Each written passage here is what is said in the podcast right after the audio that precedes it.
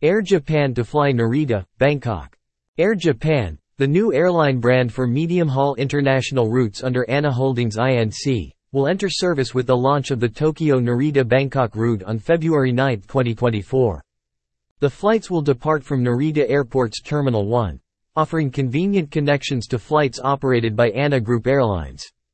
Similarly, Suvarnabhumi Airport provides easy access to both connecting flights and the urban area of Bangkok.